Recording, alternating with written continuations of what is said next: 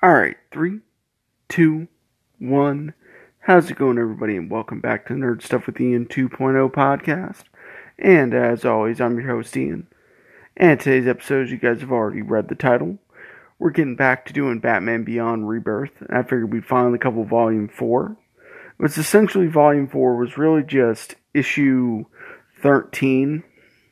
And that story was kind of a quick one off story.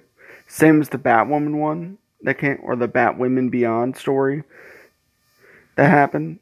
So you, this one was called Gotham Games. Now it's only a one issue story, but it actually had a very good amount of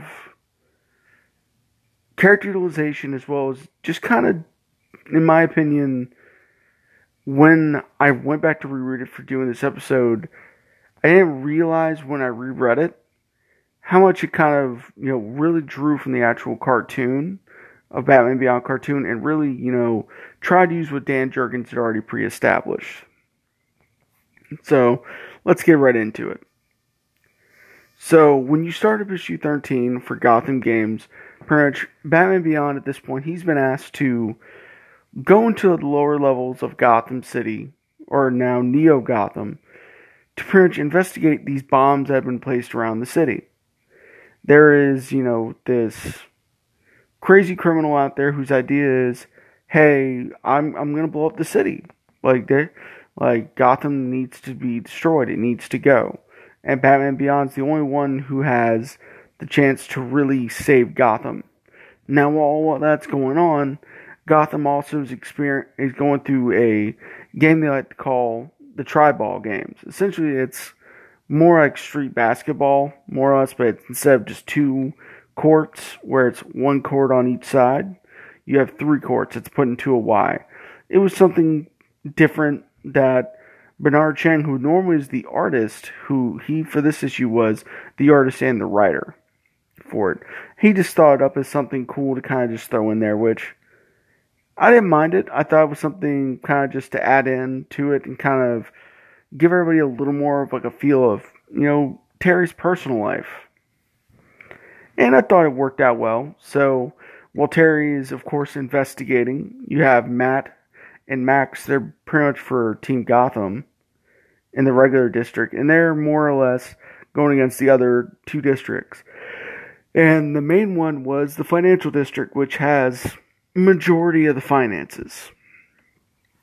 So while Terry's doing his investigation, he ends up finding himself in underground tunnel where he has a where he's piecing together that this is where the first bomb is. He kind of has an inkling of where each of the bombs is, kind of just based off just radiation and everything like that attached to him.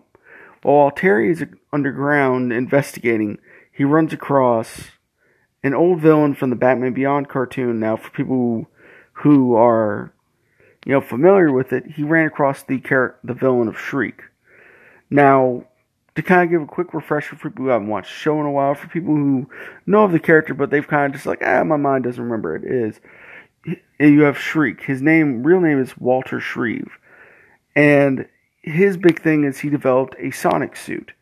Now, while within the suit, he's able to convert sonics into weapons. That was his big thing. He worked for worked for uh, Matt for Mr. Powers, aka Blight.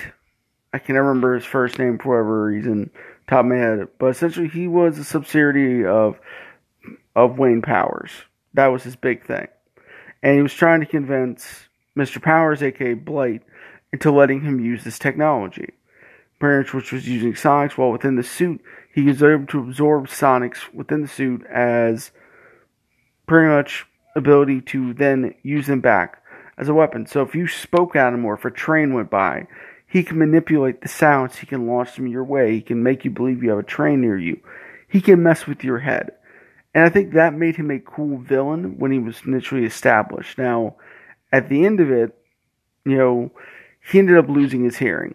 Terry got pretty much Terry messed with his head, headset, and the feedback made him deaf which you know you're thinking about that in context for a child's cartoon like that's pretty brutal to make a character who could hear just deaf And that's where most people kind of know of him.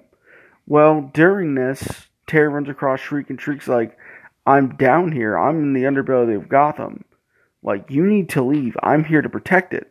And Terry's like, No, you're not. You're you're a villain. Like, what are you doing here? Like, I'm not here to fight you, but at the same time, like, I don't fully believe you. Like, you're you're not a hero. And Shriek's like, No, I am. Like, I am a hero. I've been trying to protect these tunnels. So you need to go. And of course, they get into it. Terry barely escapes. But while Terry's escaping, they're still playing the tri ball game is going on.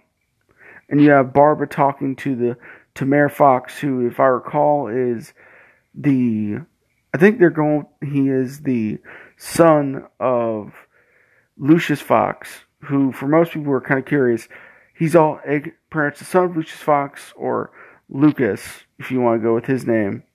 Morris, he's like that. He became Batwing in main continuity. So it's way of Dan Jurgens' way of kind of keeping a lot of what Batman mythos was already going on that wasn't established in the Batman cartoon, Batman Beyond cartoon when it first initially came out. A lot of new characters came out during this. Batwing being one that came out during pretty much Gotham versus, I guess, came out in Batman Incorporated, where Bruce's journey was he'd go around the world knowing that Batman can't be everywhere. Batman very much is a person whose sole focus is on Gotham. And the concept was created by by Grant Morrison, and it was a cool story. Like I really liked it. Like both me and my dad, like we liked the concept back when it initially came out. Because when him and I had an in-depth discussion about it, he was like, "It makes sense. Batman can't be in Japan, can't be in Germany. Like he needs to find guys that are very similar to him, and give them chances to, you know, have access to some of his technology, help train them, make them better. And of course, he, Batman being who he is, he found different people. And of course, he ended up getting Batwing. He found Batwing, who Morris essentially was. Sorry, I had to yawn. He was more or less kind of very similar to Marvel's Falcon. The suit was cool, and I really liked the suit how it was set up. And it pretty much more or less relied upon you know, a lot of technology, very similar to an early concept for a Batman Beyond suit. But it was done by Lucas Fox, Lucius Fox's son, and of course, or Luke Fox, however you want to go with it. And he more or less was Batwing, and that was the big thing. That was his big prominent or prominence in the Bat family. Now, unfortunately, it's not been used as much as some Bat fans would have preferred. I'm kind of of that same ideas. I feel like he was a cool character to really. They had chances to play with, just unfortunately he wasn't played with. But to get back to the story, kind of giving you guys backstory along with every other thing that Dan Jurgens is kind of pulling in. This way, you guys aren't fully, you know, confused and thrown off whenever I talk about things. Terry ends up, of course, Batman Beyond I should say, ends up escaping and he ends up going into Chinatown, where he runs across a villain who calls himself the Hacker. Now, the Hacker's ability is essentially any technology he touches, he can override it. And he developed a staff to help him go along with it. Now, the Hacker's real name is Bo-Han. And he came across, he was in Gotham City when Brother Eye attacked. So when Brother Eye attacked, like most people during the pretty much the uh, future futures end storyline, where Brother Eye, you know, used all AI, start killing off heroes, converting humans. Bo-Han ran was attacked by pretty much a converted Brother Eye, and in that same battle, Bo-Han learned that he he could control technology, he could destroy it because he was looking for his mom after the building was exploded and she was dead. And he made his life's mission to, you know, protect the city while at the same time to destroy any and all Brother Eye technology. And as Bo-Han fights Batman Beyond, he's like, Your technology is very similar to Brother Eye. It's very good, it's very difficult, but I'm gonna beat you. He's like, so get out. He's like, unless you want to get defeated here and now, you need to leave my city. And Terry's like, really? Another person wants me to get out of here? Another person's coming after me when I haven't even began battling them?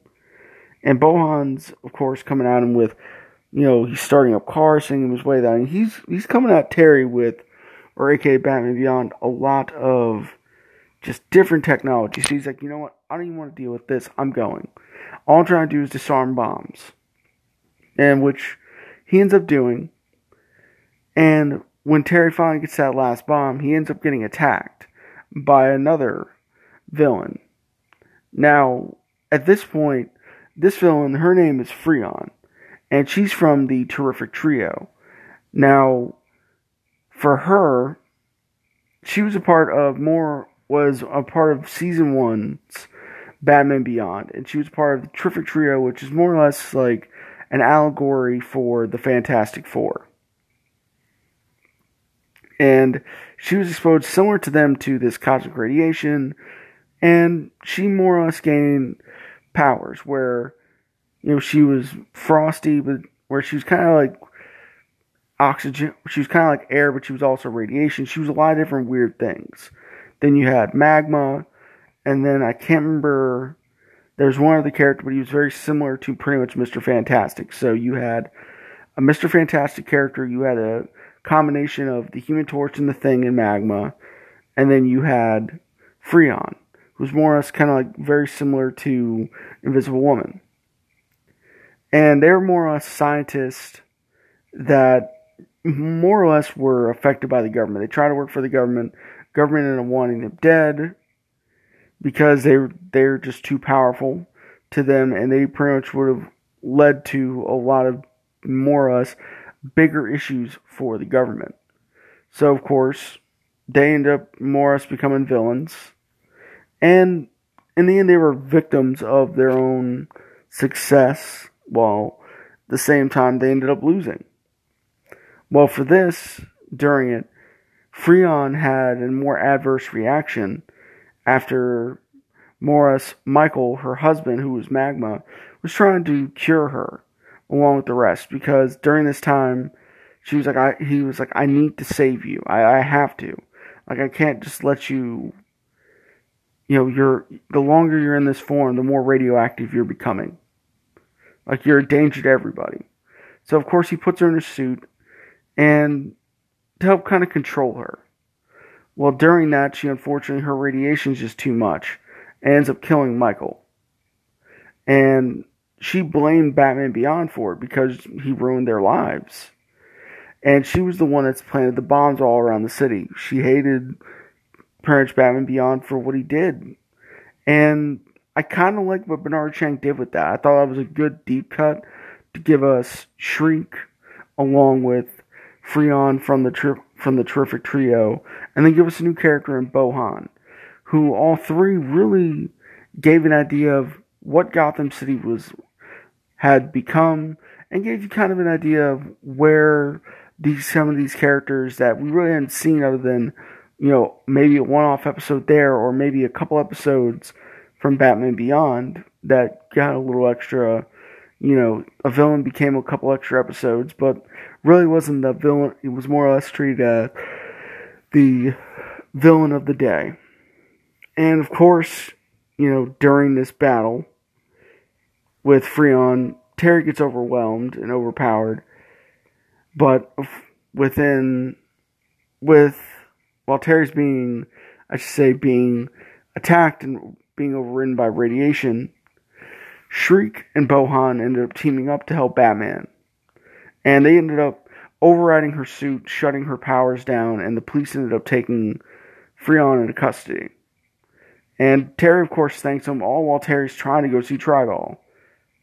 And it was interesting to see that, I should say, when I go back to this, is when, I should go back to this when Terry was dealing with Shriek, is when Terry was underground, Terry ran across a bunch of people who had lost their homes that were from outside of Gotham that came inside. They were trying to get help.